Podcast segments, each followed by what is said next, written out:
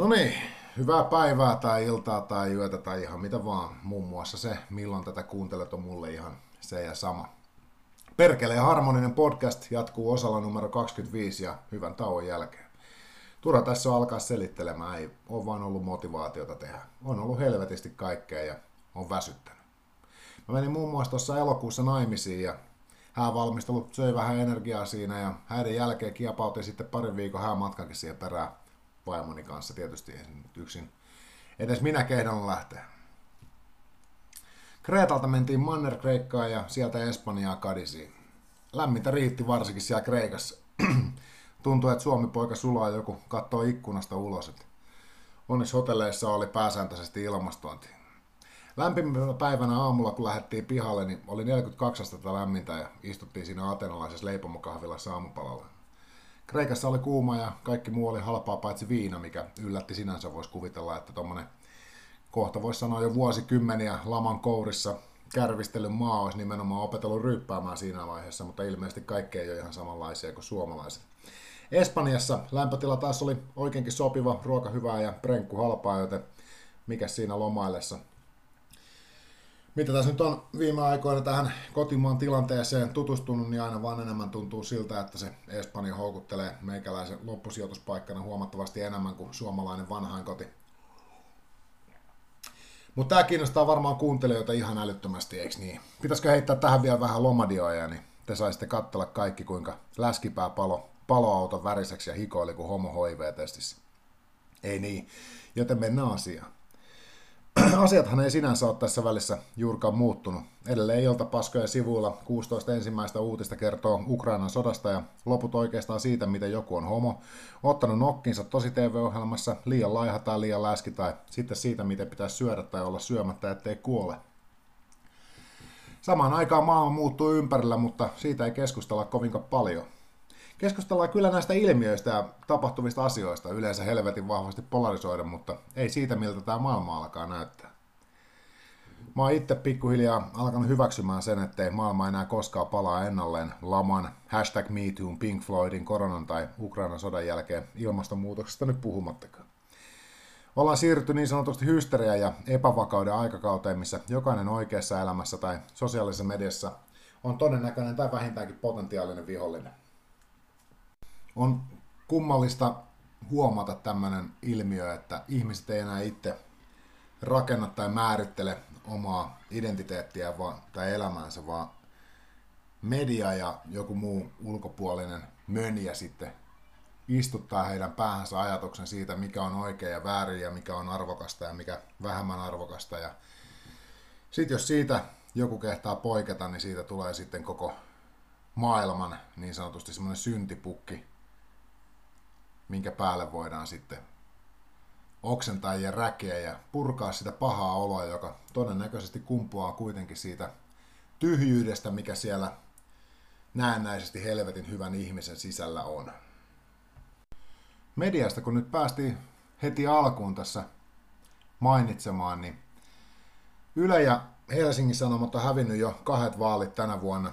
Ensin Ruotsin vaalit, jossa ruotsidemokraatit lanasivat hienon voiton ja nyt sitten Italian vaalit heti perään, missä oikeistoblokki näytti niin kuin murskanneen vasemmistolaispuolueet. Tästä tietysti alkoi hirveä itku, niin kuin aina siitä, kun ihmistä äänestää väärin niin sanotusti, eli silloin kun demokratia on rikki tai mitä nyt ikinä, kun ääriliikkeet saavat jalansijaa Suomessa ja, tai Euroopassa tai missä tahansa, koska demokratiahan ei oikeasti ole sitä, että kaikki saisi olla sitä mieltä, mitä oikeasti ovat, vaan heidän pitää olla sitä mieltä, mitä heille kerrotaan, että on oikein ja arvollista.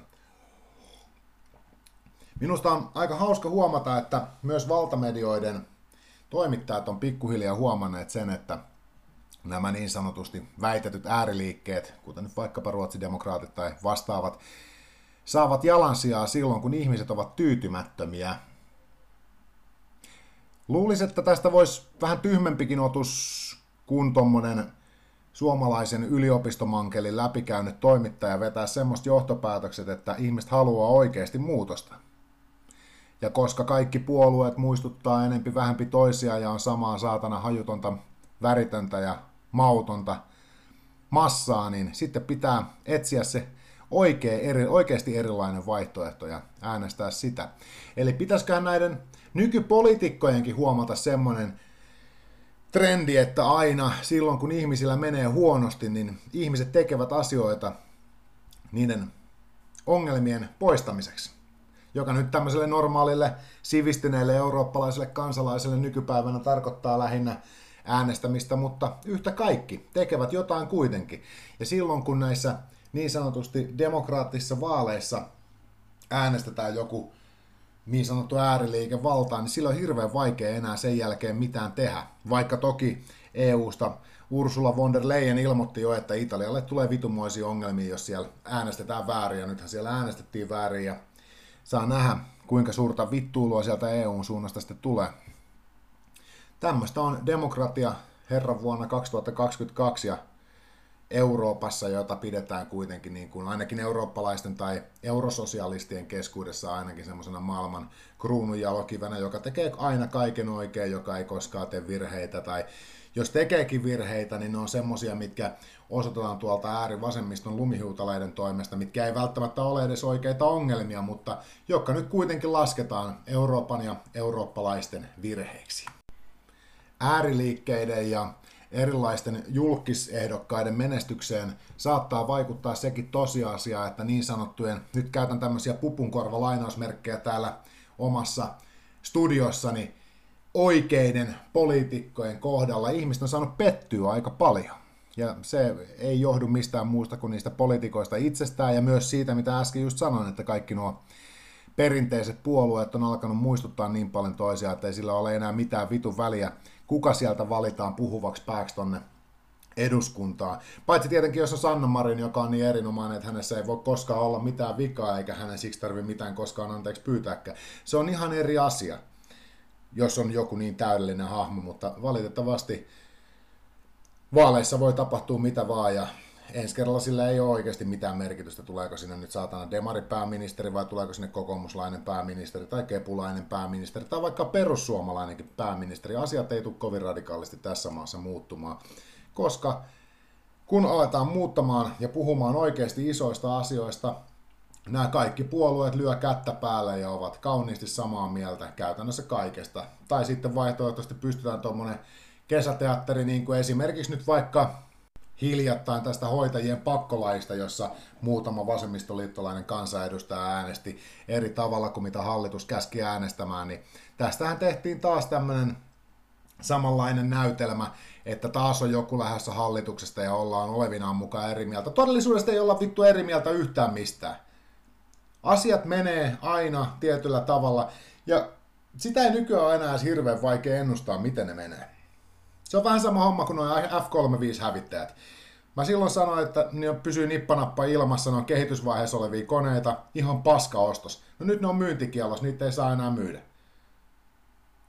Tämä on vähän tämmöinen niin kaukaa haettu esimerkki, mutta esimerkki kuitenkin. Tällaista politiikan tekeminen nykyään on. Jätetään tosiasiat vaan huomiota ja tehdään nyt niin kuin tämänhetkinen ideologinen tuuli käskee tekemään.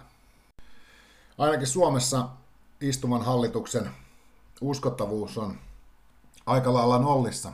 Ihan viimeisin juttu oli tämä Uniper-hässäkkä. Ihan sama miten sitä kääntelee tai vääntelee, niin Suomi ja suomalaiset ottaa 7,5 miljardia perseeseen tässä. Se ei ilmeisesti nyt ole kuitenkaan kenenkään vika, kaikkein vähiten tietenkin omistajaohjauksesta vastaava ministerin vika, mutta eiköhän tästäkin hyvästä joku virkamies tai vastaava heitetä bussin alle, niin kuin aina ennenkin tämän, tämän ja edellisen demarihallituksen aikana. Jos nykyisin vallanpitäjien kuristusotteessa oleva media on uskominen, niin se on Fortumin toimitusjohtaja se mystinen joku tällä kertaa. En sano, etteikö tämä kaveri, joka muun muassa tästä Uniper-kaupasta oli aikanaan päättämässä, niin ei olisi syyllinen tähän, mutta se olisi helvetin kiva, jos edes joskus nämä saatanan poliitikot näyttäisi esimerkkiä siitä, mitä tehdään silloin, kun ollaan mokattu. Silloin ehkä sitä vastuuta kannattaisi kantaa kerran edes saatana vähän leveämmillä hartioilla, kun vierittää koko homma yhden virkamiehen tai tällä kertaa jonkun valtioomisteisen yhtiön johtajaharteille. En tiedä mistä helvetistä näille on selkärangat tilattu, varmaan Kiinasta tai Meidin Taivan lipukkeella varustetusta kaupasta, mutta tuota, melko velttoa meininkiä. Tuppurainen totta kai ty- tyynnytteli Suomen kansaa sillä, että Kyllä saksalaiset maksaa Uniperistä ihan käyvän hinnan. No vittu se tämän päivän käypä hinta on suunnilleen sitä osastoa, että saadaan Marinille sunnuntaiksi darraa muutama priiseri kaupasta, että ei se ihan hirveästi tätä kansaa enää lämmitä. 7,5 miljardia perseeseen, 500 miljoonaa ehkä valtion taskuun, jos sitäkään. Enemmän olisi saanut fyrkkaa sillä, että oltaisiin tosiaan niin tämä netissä kiertävä meemi esittää, niin ostettu kaikille suomalaisille Uniperin hinnalla 46 lavaa kaljaa per naama ja viety tyhjät tölkit kauppaan, niin enemmän olisi jäänyt valtiolle handuun näistä kaupoista. Täytyy muistaa nimittäin, että tässä Uniper-hommassa, niin eihän tässä nyt ainoastaan osakkeita siirretä Saksan valtion omistukseen, vaan helvetillinen läjä muun muassa ydinvoimaloita ja hiilivoimaloita ja kaasuvoimaloita ynnä muuta, että se on eri asia, jos olisi oikeasti pelkkä kansiollinen paperi, että siirrettäisiin yhden firman osakekirjat nyt saksalaisille, mutta tässä saatana oikeasti menee ihan käyttökelpoista, Suomelle varsinkin erittäin käyttökelpoista omaisuutta, fyysistä omaisuutta toisen valtion hoteisiin. Itse asiassa se energiamäärä, tarkkaa lukua en nyt muista, mutta se energiamäärä, joka me nyt tuotantokapasiteettina luovutetaan pilkkahintaan, olemattomaan hintaan Saksan valtiolle – Suomi olisi ollut sähkönä, sähkössä täysin omavarainen ja olisi vielä, olisi vielä jäänyt vielä ulkomaille myytävää siihen päälle. Minkäs teet hei? Eikö se tosi hyvä hallitus? Täysin virheetön. Ei voisi parempaa toivoa. Just tällaisten juttujen takia tuonne eduskuntaan alkaa ihmiset äänestämään jotain vitun Pirkka-Pekka Peteliusta tai Mikko Alataloa, koska nämä saatanan korkeakoulutut paviaanit ei osaa vittu yhtään mitään. Meille hoitaan koko ajan, miten hyvä kauppa tämä Uniper-homma nyt sitten on kuitenkin, että päästään niinku tälleen kivasti eroon siitä, saadaan fyrkkaa taskuun. Vittu, Suomi ei todellakaan saa yhtään mitään tässä. Suomi menettää ja kovaa. Täytyy muistaa, vaikka Fortum on osakeyhtiö, on silti valtion suurimmilta osin omistama yhtiö. Tai oli, ennen kuin saksalaiset tuli ja sosialisoi siitä itsellensä ison osan. Nimenomaan sosialisoi, eihän tässä puhuta mistään normaalista yrityskaupasta, vaan Saksan valtio sosialisoi itsellensä Uniperin. Mutta eihän se mitään haittaa niinkaan, kun Instagramiin vaan tulee riittävästi seuraajia ja tykkäyksiä ja kommentteja, kuvia ja twiitteihin. Eihän sillä nyt oikeasti ole mitään väliä, miten Suomessa ja varsinkin suomalaisilla asiat menee. Sehän on pääasia, että kaverit saa hyviä duuneja, itselle jää vähän nappulaa taskuun ja voi viikonloppuisin vetää kavereiden kanssa vähän piriin. Ja tasurit tarjoaa totta kai kukas muukaan kuin Suomen kansa. Ole hyvä hei! Ei mitään. Kyllä meillä riittää, kato. Niput on kunnossa.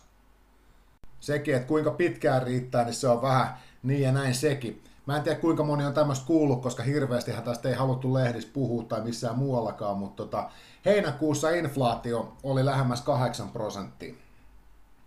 8 prosenttia alkaa olla jo semmoinen summa, että sen huomaa ihan jokainen suomalainen omassa lompakossa ja kulutuksessa. Sillä ei oikeastaan enää hirveästi mitään väliä, millä tulotasolla sä pelailet tai millaisilla napeilla ylipäätänsä tässä maailmassa pyörit.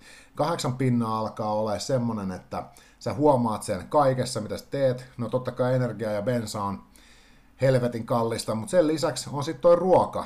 No on semmoisia juttuja, että jos ajatellaan, että meillä on tämmöinen ylempi keskiluokkainen perhe, asuu jossain, mikä tässä nyt olisi ympärillä kiva alue, Kellokoski, semmoinen kiva tuusulalainen kylä, missä on kivoja alueita ja koulut lähellä ja asunnot maksaa ihan vitusti, niin kuin tää kotikaupungissa järven päässä kyllä muuta. Sulla on semmoinen vitumoinen asuntolaina, neljä muksuu, kaksi pelaa lätkää ja kaksi harrastaa ratsastusta.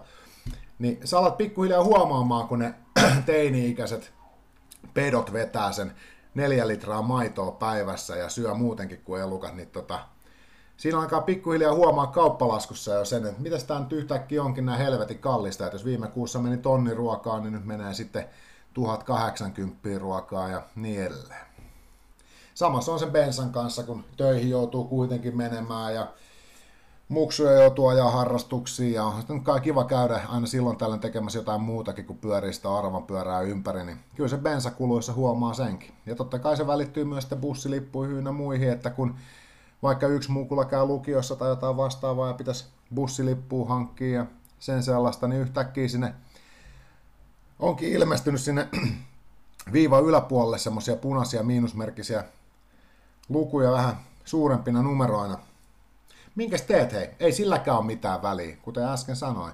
meidän suomalaisille ei tunnu ihan vitusti olevan merkitystä. Onneksi eläkeläiset, eläkeläiset sentään saa sen verran, että eläkkeet nousee kohta. Ai niin, mutta eihän sekään nouse kuin niillä korkeimmilla eläkkeillä. Eli matalimmilla eläkkeillä eläke ei nouse ollenkaan, mutta ensi vuonna saa maksaa eläkkeen lisää veroja. Eikö se ole vitu hyvä homma, hei? Tämmönen sosialistihallitus, oikein, tämä on sitä sosiaalidemokratiaa oikein viimeisen päälle kaikki otetaan huomioon, eikö niin? Hyvässä ja pahassa. Tavallaan niin kuin se menee yleensä sillä että puolet otetaan huomioon ja puolta pannaan perseeseen. Tässäkin hommassa menee niin, että se rikkaampi osa suomalaista, ne otettiin huomioon, ja sitten se köyhempi osa, niitä ei tarvitse ottaa huomioon, niitä voi sitten panna hanuriin, niiden taskusta voi ottaa ihan niin paljon kuin haluaa ottaa, koska jostain saatanan syystä ne kuitenkin äänestää demareita seuraavissakin vaaleissa. Mitä sitten, jos ei äänestäkään? No okei, Suomessa nyt ei ole mitään semmoista oikeasti radikaalia vaihtoehtoa nykyiselle meiningille, se nyt on nähty. Kaikki lyödään kättä eduskuntatalossa nykyisistä puolueista silloin, kun aletaan isoista asioista päättää. Oli kyseessä sitten NATO-jäsenyys, vapaakauppasopimukset, perkele tukipaketit tai ihan mitkä tahansa tuommoista asiaa, niin silloin ollaan kivasti aina samaa mieltä. Tota, me voidaan aina leikkiä semmoisilla ajatuksilla, että mitä jos sinimusta liike voittaa eduskuntavaalit tai jotain muuta vastaavaa, mutta en mä tiedä, olisiko sekä sitten niin hirveän hyvä. Siellä olisi aika vitun kokemattomia poliitikkoja sen jälkeen johtamassa 5,4 miljoonaista pässilaumaa, jotka ei kuitenkaan sitten, niin kuin vaikka koronan aikana huomattiin, niin uskalla ottaa kantaa omien oikeuksiensa puolesta tai minkään muunko puolesta saatana. Kyllä niin kuin muiden puolestahan täällä tykätään ulvoa, oli sitten kyseessä saatana transkeliaaki, kooravat tai venäläiset sotilaskarkurit, aina jaksetaan ulista muiden puolesta. Mutta sitten siinä vaiheessa, kun suomalaiset tarttis apua tai tarttis lyödä niin kuin jalkaa maahan, että eiköhän tämä nyt saatana pikkuhiljaa riitä, niin ei se, ei vaan kantti suomalaisilla kestä. Ei, ehkä se voi olla, että suomalaisilla edelleen menee liian hyvin. Se nyt ei tietenkään ole kuin ajan kysymys, kun menee ihan pitkin vittua myös sillä keskiluokalla, niin ehkä tässä maassa viimeinkin rupeaa sitten tapahtumaan, mutta alamäki on ollut aika vauhikasta ja tällä hetkellä koko Suomi elää velaksi. Ei pelkästään valtio, vaan myös yksityiset taloudet. Ja ainut syy, minkä takia heille sitä velkaa annetaan, on se, että heidän kämpät on ihan vitun kalliita. Eli heillä on niin sanotusti omaisuutta, vaikka todellisuudessa pankki omistaa ne kämpätkin, mutta ei siinä mitään. Meillä on kultainen tulevaisuus tämän päivän nuorille tarjolla. Saa nähdä, miten käy. Ei se mikään ihme ole, että täällä on nuorilla paha olla. Heillä ei oikeasti ole kovin kaksisia tulevaisuuden näkymiä. Sen lisäksi pojat kastroidaan jo ala-asteella henkisesti ja kaikki se, mikä heissä on vielä miehistä, niin todetaan, että tämä on saatana vaarallista ja myrkyllistä, ja meille opetetaan, että kundit on automaattisesti pelkkä vaara ja riski, että mitä vähemmän olet tekemisessä, sen, sen paremmassa turvassa olet. Kyllä tämä tota, nyt alkaa taas vituttaa niin paljon, että se on ehkä parempi pistää tämä lähetys poikki. Ei tässä mitään varsinaista asiasisältöä juurikaan ollut. Samanlaista sekalaista vuodatusta kuin aikaisemminkin, mutta tota, jos vähänkään aposteli, niin pistä kanavat tilaukseen tai seurantaa tai ihan sama missä kuuntelet tai mitä ikin teetkään, niin jossain katsellaan videoita niin kuin esimerkiksi YouTubessa ja jossain kuten Spotifyssa vaan kuunnellaan ihan sama mitä teet, mutta varmistu siitä, että nähdään myös seuraavalla kerralla tai kuullaan myös seuraavalla kerralla, kun podcastin taas saan aikaiseksi. Yritetään nyt tehdä vähän tiheämpää tahtiin näin, mutta ei, perkele ei uskalla lupaa ihan hirveästi. Sitä ei koskaan tiedä, mitä tapahtuu ja mikä taas sitten seuraavalla kerralla kampittaa mahdollisesti joko motivaation tai aikataulun sillä, ettei näitä tuu tehty. Kiitti kaikille, kun jaksotte kuunnella ja kuulemiin ja ehkä näkemiinkin. Hei!